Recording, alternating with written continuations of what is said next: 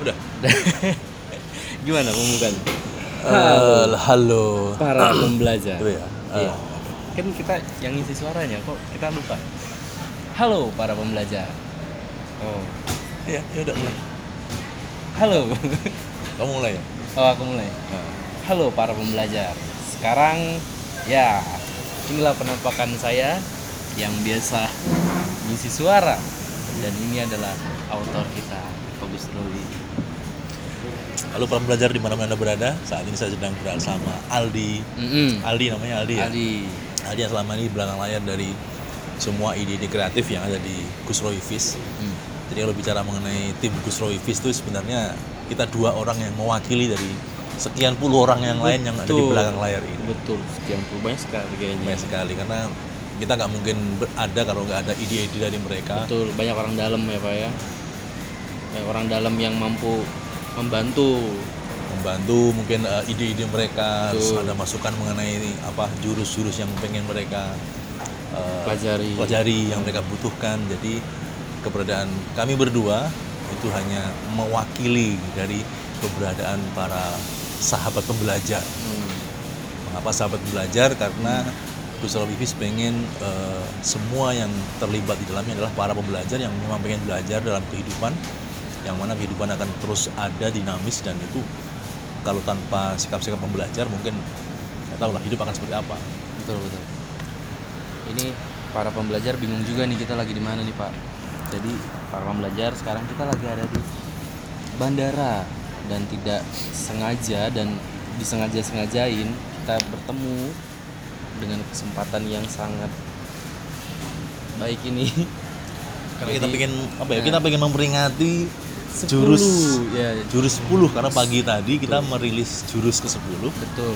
dan ini adalah bagian dari cara kita merayakan Ya, jurus 10 itu ah, ah, jadi ketemulah di bandara. Nah, itu bagi kami sangat berharga sekali karena meskipun baru 10 jurus dari Ah. mungkin ribuan jurus yang pengen kita impikan akan hadirkan ke Wah, betul. ke semua, Semua pihak yang ada, semua audiens, semua Teman-teman semua para pembelajar. pembelajar 10 ini menjadi awal yang sangat menantang dan sangat apa ya membekas mungkin. Betul. Saya nggak tahu Aldi yang selama ini di belakang di belakang meja membacakan tuh apa yang yang dari 10 itu yang paling kamu rasakan powerful gitu mempengaruhimu. tiga siasat move on itu saya baca merasa apa ya sedikit terlambat dan itu membaca aku nginget masa-masa saya waktu zaman nganggur 6 bulan pak. Jadi itu saya nggak bisa move on. Saya nyalahin diri sendiri saya ngurung di kamar. Semakin saya pikirin tuh semakin semakin murung semakin nggak mau keluar gitu. Dan saya membaca ini ya untungnya saya sudah move on gitu. Tapi alangkah baiknya kalau jurus ini diperlihatkan ke para pembelajar yang yang yang nggak lama-lama lah mau move on Oh, Jadi dirimu berharap andai kata saat itu kamu menemukan jurus ini gitu, betul. mungkin akan lebih membantumu untuk move on lebih cepat. betul nggak butuh enam bulan buat cari pekerjaan nggak butuh enam Jadi bulan be- buat itu beratnya di mana ya? Beratnya itu ketika kamu merasa tidak bekerja, terus itu menjadi kamu jadi merasa sangat terpukul kayak apa apa yang rasakan waktu itu? iya terpukul kayak kayak nggak punya harga diri gitu loh pak kan saya nggak kerja eh, lagi di kamar diketokin pintu sama mama pas saya buka nggak ada mama adanya piring sama nasi. Jadi kayak saya kayak saya kayak hewan gitu loh. Tapi eh, ya itu mau ngobrol sama mama juga nggak enak Nggak pede gitu ya, pede, kan. Terus mama mau ngomong apa juga jadi kayak warning gitu jadi kayak hati-hati. Dia pasti lagi mau eh, membeda-bedakan saya dengan anak lainnya kayak gitu-gitu pak Berarti kamu membuktikan bahwa yang namanya move on itu ternyata tidak hanya persoalan asmara gitu ya. betul Dan ada soal- ada juga hal-hal yang emang dalam keseharian kita kita harus harus apa ya, bergerak dinamis, tetap maju. Hmm, Ketika mengalami hal-hal yang mungkin tidak nyaman, maka bagaimana kita harus bisa segera mengatasinya dengan baik. hmm. Tentunya kita manusiawi lah kalau kita harus down, kecewa, marah dan sebagainya. Tapi itu bagaimana tidak lama-lama sehingga kita bisa segera melakukan sesuatu untuk ya yang lebih baik untuk diri kita. Ada lagi nggak selain kalau eh, ada lagi sih sebentar ya Cut dulu lagi sih yang Kok punya pinter tahu? oh ya yang yang takut mencoba takut mencoba Itu jurus pertama dong berarti. iya jurus pertama takut mencoba itu pak jadi uh, saya pernah dapat tawaran tawaran ini uh, saya disarankan sama teman saya buat ngeplay ngeplay proposal. Ya, saya kan foto videografer Uh, terus saya merasa minder saya merasa takut saya merasa kurang ahli dan saya juga kayak kepedean gitu. Kepedean kalau ya ya harusnya jangan kepedean nggak nggak bakalan lu Kalau juga ntar kalau diterima gimana? iya kayak gimana Kalau menang gimana? iya kayak, kayak kepedean padahal padahal sebenarnya saya ditolak gitu dan dan sampai sekarang ya dulu sih saya nyesel tapi sekarang kalau ada yang kayak gitu lagi udah pasti saya apply apply apply kalau ada tawaran kayak gitu nggak mungkin saya tolak lagi udah ya aja lah, nggak usah jangan kepedean gitu loh maksudnya Maksudnya gitu.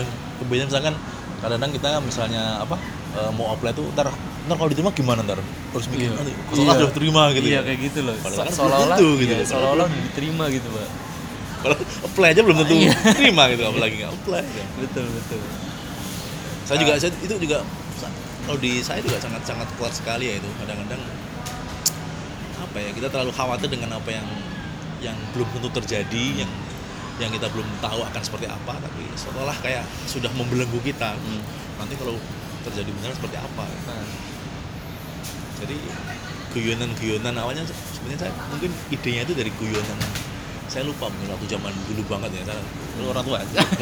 Kolonial ya. Iya, kolonial ketemu milenial. Karena itu udah udah lama jadi bayangannya emang ya kalau kita menco- mencoba saja gitu. Hmm. itu kan perlu keberanian gitu loh. Hmm. ya. Kalau kita nggak mencoba berarti bisa jadi kita takut entah takut gagal takut malu takut dan sebagainya. Jadi padahal kalau mencoba pun manfaatnya banyak kan. Kalau kita gagal kita jadi belajar jadi betul tahu betul pak. Manfaatnya jadi kita jadi lebih eh, bisa mengantisipasi kemungkinan-kemungkinan yang akan terjadi. Itu yang kadang-kadang tidak terpikirkan kita kita eh, berhadapan dengan peluang-peluang yang ada di depan mata itu agak mudah. Oh ya nih. Dari tadi saya udah dihantem dua pertanyaan sama Pak Gusrowi nih. Sekarang mau gantian dong. Manggilnya bisa nggak pakai pak itu ya? Apa ya yang yang yang soalnya saya juga pengen kayak kamu yang muda gini jadi nggak nggak kelihatan saya tua gitu. Ya, Gus, tua Gus. tua bukan masalah sih. Uh Gus. kalau gus anak kiai bukan anak kiai saya apa dong? Gus Rowi aja gimana? Manggil namanya gimana? Iya. Kayak aku manggil kamu Al gitu. Gus ah, ya udah Gus ya bisa aja nggak apa-apa ya Iya, Gus Rowi gitu aja. Iya. Rowi Gus Rowi iya Gus. Kok nggak asik nih kayak kalau Pak lu kan kesannya ada ada hubungan yang kita nggak elit ya benar yang nggak egalit yang nggak nggak nggak setara gitu loh. Saya itu kayak bapak anti banget sama yang kayak gitu ya? Kenapa apa ya? Kayaknya pengennya tuh eh, karena pertama ilmu itu kan miliknya Tuhan gitu loh. Hmm. kalau ilmu itu kalau namanya disembunyi-sembunyiin kita bagi-bagi ilmu aja gitu. Apalagi kalau sampai mengkomersilkan ilmu tuh rasanya itu beban gitu makanya berbagi jurus ini bagian dari ya upaya kita untuk bermanfaat buat orang lain. Kan niatnya seperti itu sebenarnya kan? Dengan berbagi jurus meskipun mungkin kita juga dapat jurus itu dari inspirasinya dari berbagai macam apa ya berbagai macam pengalaman baca buku ketemu orang dan sebagainya. Jadi ini ini daur daur ulang dari pengalaman-pengalaman kita gitu. itu yang kemudian mengapa kita nggak apa pengennya ya siapa pun yang yang kita anggap sebagai para pembelajar itu orang-orang yang memang pengen pengen punya hubungan yang setara yang tidak ada yang bahasaku kultus kalau apa man? Kultus. Kultus. Kultus itu nggak ada yang ditokohkan soal dipuja-puja. Guru Bi- besar. biasa aja guru besar gitu. Malah, malah belum nih badannya besar badannya besar ya? Karena badannya besar. Jadi pengennya teman-teman di sini semua kita pengen eh, belajar bagaimana sih bisa saling menghargai, menghormati dengan dengan dengan keunikan masing-masing, menerima perbedaan yang ada, karena itulah yang akan menjadi kunci kita menikmati hidup. Ya kan? Kita nggak bisa menikmati hidup kalau kita masih membeda-bedakan orang, masih memilih-milih orang, memilih-milih teman dan sebagainya. Terus nikmatnya di mana ya? Nah, kenikmatan itu kan kadang didapatkan dari hal-hal yang emang kita kita dapatkan dari orang-orang yang eh, seide sama kita. Ah, Tapi juga ada hal-hal yang mungkin kita perlu dapatkan juga dari orang yang mungkin berbeda pandangan dengan kita, berbeda pendapat dengan kita. Nah, itulah yang kadang mungkin kita pengen alami itu. gitu. Oke baik. Baik Gus. Gak apa-apa kan? Ya nggak apa-apa. Jadi kita juga kan setara kita. Iya, oke Gus. Tapi baru kali ini juga saya mencoba ya jadi kayak tantangan juga sih ketemu orang yang lebih tua eh, bisa saya apa ya mau mencoba saya anggap jadi teman gitu pak teman berbagi gitu kan kayak gitu ini baru kali ini loh para pembelajar sumpah Ini sumpahnya milenial ini sumpah beneran. Sum, sum, oh iya sumpah yang milenial tuh ya gitu sebar-sebar sumpah biasanya Asal bukan nyumpahin lo ya. ah bener bener bener tapi asik juga sih kalau ada guru yang eh Gus Iya. ajarin dong Gus Iya. Gus ini gimana nih kita aku ini ini, ini gimana nih Gus Iya. asik sih sebenarnya bener bener bener bener. jadi mau nanya nih mau nanya nih ada nggak eh, apa kesulitan kesulitan Gus Rowi tantangan Gus Rowi dalam menulis jurus-jurus atau ada jurus-jurus yang eh, Gus Rowi sendiri eh, apa ya favoritin Pertama kalau tantangannya yang saya rasakan itu apa ya? Tantangan terberat tentunya menuliskan, membuat eh, karya untuk jurus itu sesuatu yang kita sendiri belum pernah mengalami. uh Pasti itu sulit sekali kan. Ah. Kalau misalkan jurus tentang bagaimana apa me- apa ya, tak- bagaimana kita me- berani mencoba misalnya. Kalau itu nggak bersumber dari pengalaman yang kita alami, tentu nulisnya pun akan akan akan hambar. Ah. Itu bayangan itu ya, akan hambar bayangan saya. Karena detail proses rinci dari bagaimana sebuah pengalaman dibentuk itu kalau nggak orang yang mengalami itu akan sulit kan mem- eh, mem- menjelaskan. Kayak dirimu lah misalkan kalau masak nasi goreng misalnya, kalau kamu nggak pernah mengalaminya langsung, hanya menjelaskan bagaimana step by stepnya, prosesnya seperti apa, tanpa pernah mengalami sendiri, itu akan akan lucu kan, akan nggak asik gitu. Makanya makanya di di definisi dari Gus Roy itu adalah eh, jurus-jurus menikmati hidup ala Gus Rowi. Itu sebenarnya pengen menegaskan bahwa ini berdasarkan pengalaman saya. Tapi tentu pengalaman saya dibentuk oleh banyak orang. Entah itu dalam kehidupan sehari-hari, membaca buku, ketemu orang, melihat orang dan sebagainya. Karena kita saya nggak mau mengklaim bahwa jurus ini tuh ya harus jujur juga dong. Jurus ini subjektif sekali. Some- Sometimes work, sometimes not. Kadang-kadang bisa berlaku, kadang juga tidak bisa. Makanya kadang-kadang di jurus itu kan kita undang. Mungkin kalau para pembelajar punya pengalaman yang lain yang berbeda, silahkan berbagi. Gitu. Tuh.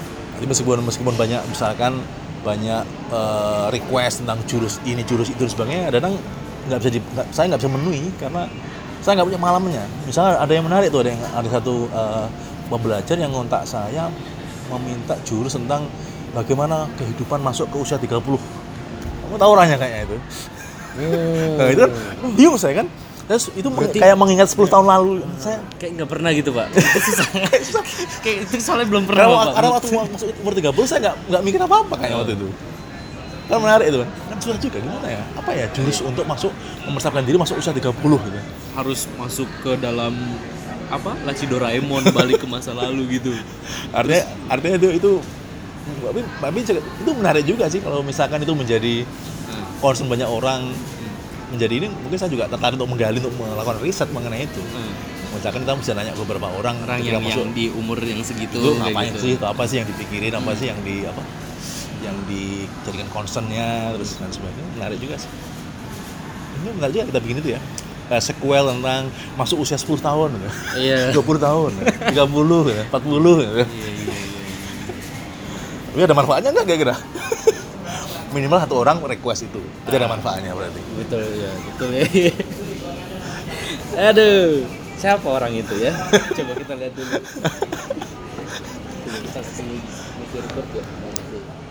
Biar orang yang lagi ya? Nanya apa lagi ya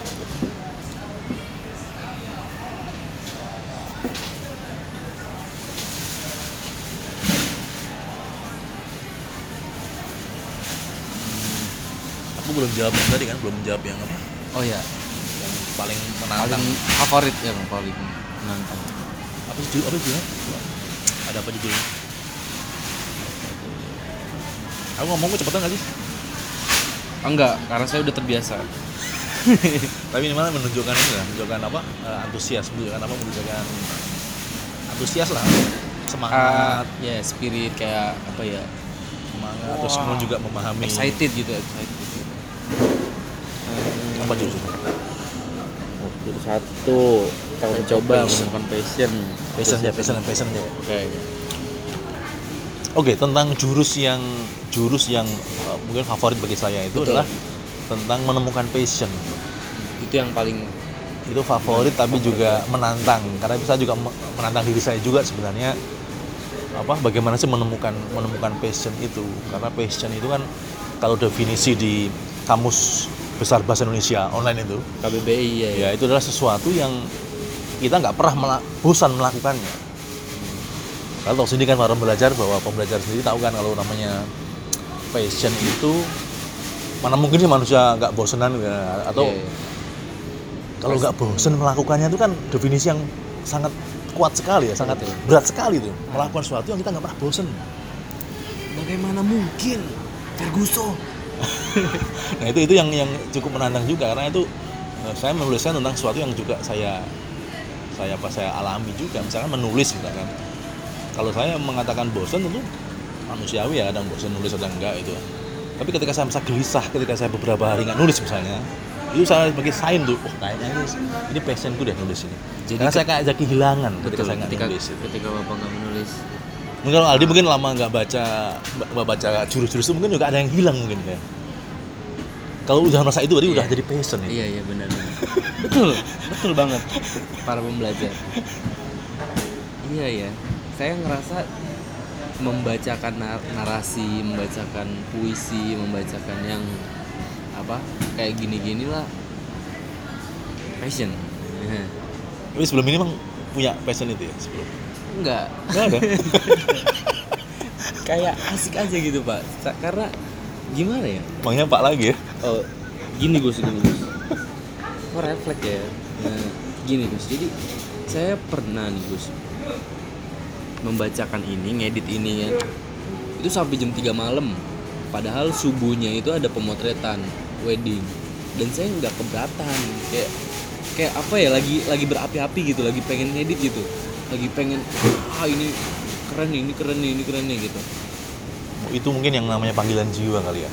Panggilan jiwa panggilan hidup yang artinya adalah melakukan sesuatu itu sudah tidak tidak mikir tentang materi tidak mikir mengenai tentang apa apa eh, akibat dari diri kita. Betul. karena kita melakukan sesuatu yang kita yakini itu ada manfaatnya. Iya iya iya. Betul juga tuh. Karena berpikir manfaat tadi maka ya kita enjoy aja melakukannya. Gitu. nggak ada beban nggak ada ini. Meskipun mungkin di ukuran orang lain ngapain sih jam 3 pagi Oh ada iya, duitnya. mungkin mungkin nah nah ini dia nih. Mungkin para pembelajar juga mikir gitu. Gue kayak dimanfaatin nih sama Gus Rowi nih kan. Sebagai uh, orang tua memanfaatkan milenial. Enggak men. Sumpah enggak. Gue nggak dikasih apa-apa dan ini emang panggilan gue gitu kan. Ya kalau emang dapat manfaat pasti buat orang lain gitu. Gue nyari manfaat di sini buat ngelatih gue sendiri gitu. Buat membaca berbagi dan mendengarkan. Ya kayak gitu pak. Satu hal sebenarnya ini yang membuat ini menjadi apa produk produk apa ya eh, platform media seperti ini adalah si Aldi ini. Hmm. karena awalnya saya hanya ngasih ke dia kalau anda baca tulisan seperti ini kamu apa sih yang kamu rasakan? Terus betul. Waktu apa respon waktu itu apa respon? Terus gue ngide uh, nggak kamu waktu itu bi- waktu itu kamu bilang katanya ini kayak bukan Gus Rowi yang nulis. Gitu. nah, iya betul betul. Itu juga kayak bukan Gus Rowi yang bilang. Ini kayak kayak orang-orang milenial gitu dengan teks yang ala-ala curhat gitu pak. Eh gitu Gus. Nah, berapa kali aku ngomong pak? Terus kemudian? Terus Kamu- kemudian saya saya mencoba kayak hmm, Gus ini gue bacain ya gitu. Ya kayak gitu. Jadi ya udah. Gue bacain dengan uh, gaya gue suka suka gue uh, nggak peduli ini salah gitu ini benar ini, ini kayak gimana nggak peduli komentar Gus Roy kayak gimana yang penting gue bikin aja udah suka suka gue dan ternyata Gus Roy hmm, apa gimana waktu itu? Waktu itu ya nggak kebayang. Nggak nggak kebayang mengenai mengenai sampai membuat narasi seperti itu. Bayangan saya kalau selama ini eh, tahun lalu dan mungkin 3-4 tahun sebelumnya saya lebih banyak nulis mengenai hal-hal yang sifatnya reflektif yang cukup berat bagi apa bagi eh, kalangan milenial. Itu bagi kalangan saya juga cukup berat sendiri mungkin nggak mudah memahami. Saya juga nggak mudah memahami apa yang saya tulis juga. Tapi kemudian tahun 2020 ini saya pengen eh, mengubah mengubah cara saya mendeliver informasi eh, mendeliver ide gagasan. Makanya kemudian muncullah ide mengenai eh, how to tips-tips bagaimana menjalani sesuatu yang yang lebih praktikal, applicable, yang itu apa bisa diterapkan lah. Jadi nggak cuma ngomong-ngomong kosong yang yang yang mungkin eh, nggak ada isinya, tapi harapannya ini step by step proses. Ya jujur aja sambil kadang-kadang sambil saya membayangkan anak saya yang sekarang kelas 1 SMA misalkan, saya bayangkan dia ketika menghadapi mengenai apa eh, takut mencoba, move on, menemukan passion, dan menerima kritik dan sebagainya dan memberi kritik dan sebagainya itu. saya bayangin anak muda itu.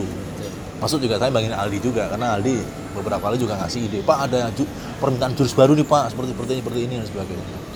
Itu yang kemudian saya coba respon dengan tentunya dengan dengan eh, harapan saya dengan gaya milenialnya anak sekarang. Karena kalau pakai pola pikir saya tentunya kan sangat Hmm. beda ya zaman dulu ya. Saya bilang itu, begitu ya? Jadi hah? itu enggak Iya gitu gitu. Jadi gini gini gini para pembelajar.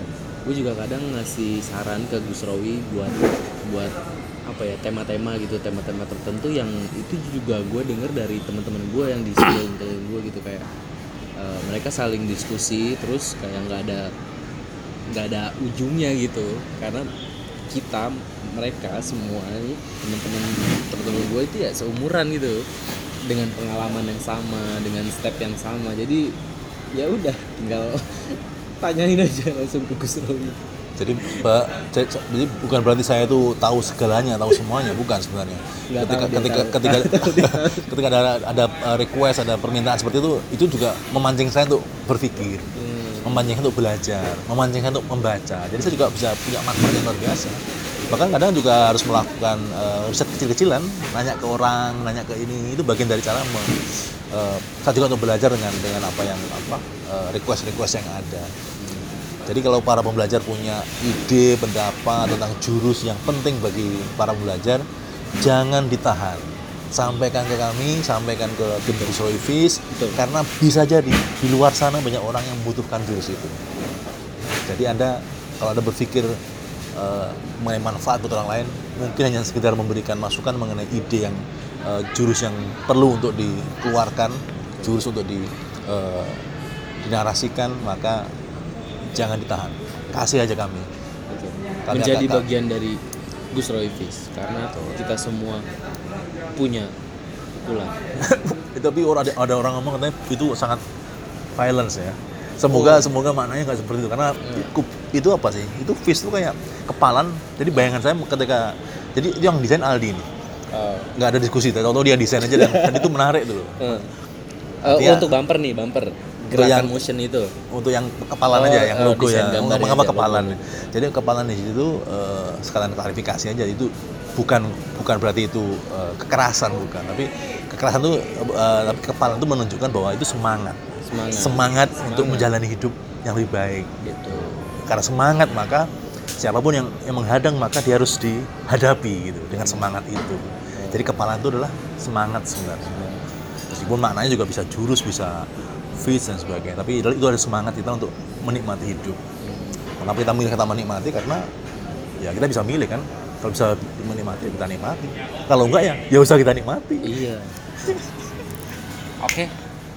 Kayaknya sudah. Sampai di sini nanti kita akan eh, ngapain nih pak di selanjut selanjutnya di jurus-jurus ke depannya nih? Karena intinya pengennya kita me- apa ya menyebarluaskan pesan-pesan positif pesan-pesan yang konstruktif pesan-pesan yang menggerakkan membahagiakan atau menguatkan kemampuan dari essential skill para pembelajar yang ada di Indonesia khususnya para generasi muda. Karena kita memandang bahwa itu kebutuhan yang sangat saat ini sangat-sangat penting keberanian tentang percaya diri keteguhan me- berkomitmen integritas berpikir kritis itu hal-hal yang yang sangat penting dimiliki oleh generasi muda karena eh, ke depan ya di tangan mereka lah tangan kamu lah apa masa depan bangsa ini gitu kan jadi harapannya eh, teman-teman para pembelajar semua menjadi bagian dari eh, gerakan Gus ini. Hmm. Nanti kita akan eh, usahakan untuk membuat ide-ide baru, mungkin ada produk-produk Betul. Baru yang- Bakalan banyak hadiah juga Pak. Kita melibatkan para Wisroivis biar merasakan nikmatnya, asiknya hidup ini. intinya sih kita pengen berbuat yang manfaat buat orang Betul. lain dan dan inilah cara cara kita untuk menyebarkan tentang pesan-pesan positif itu. Oke, Cukup ya? cukup. Nah, kita harus melanjutkan ke kehidupan yang lain. Betul kehidupan nyata. Sampai jumpa. Salam Salamnya ya? para Salam berjuang pejuang pe- pembelajar ya. Kita akhiri dengan eh, gaya khasnya Gus Roy Fis Betul. berbunyi salam pejuang, Pejuang pembelajar. Itu ya. Tapi Tangannya gimana? tangannya Iya. ngepal. Ini bukan berarti Ini ya. violence. Bukan ya? Bukan. Ini semangat ini. Semangat. Yuk. Salam. Berarti kan saya nyebut Gus Roy Fis nanti gitu ya. Iya. Iya. Gus Roy Fis, salam, Salam pejuang, pejuang. pembelajar. Pembelajar. Salam pejuang pembelajar. Lagi-lagi kurang kompak. Gus Roy salam, Salam pejuang, pejuang, pembelajar.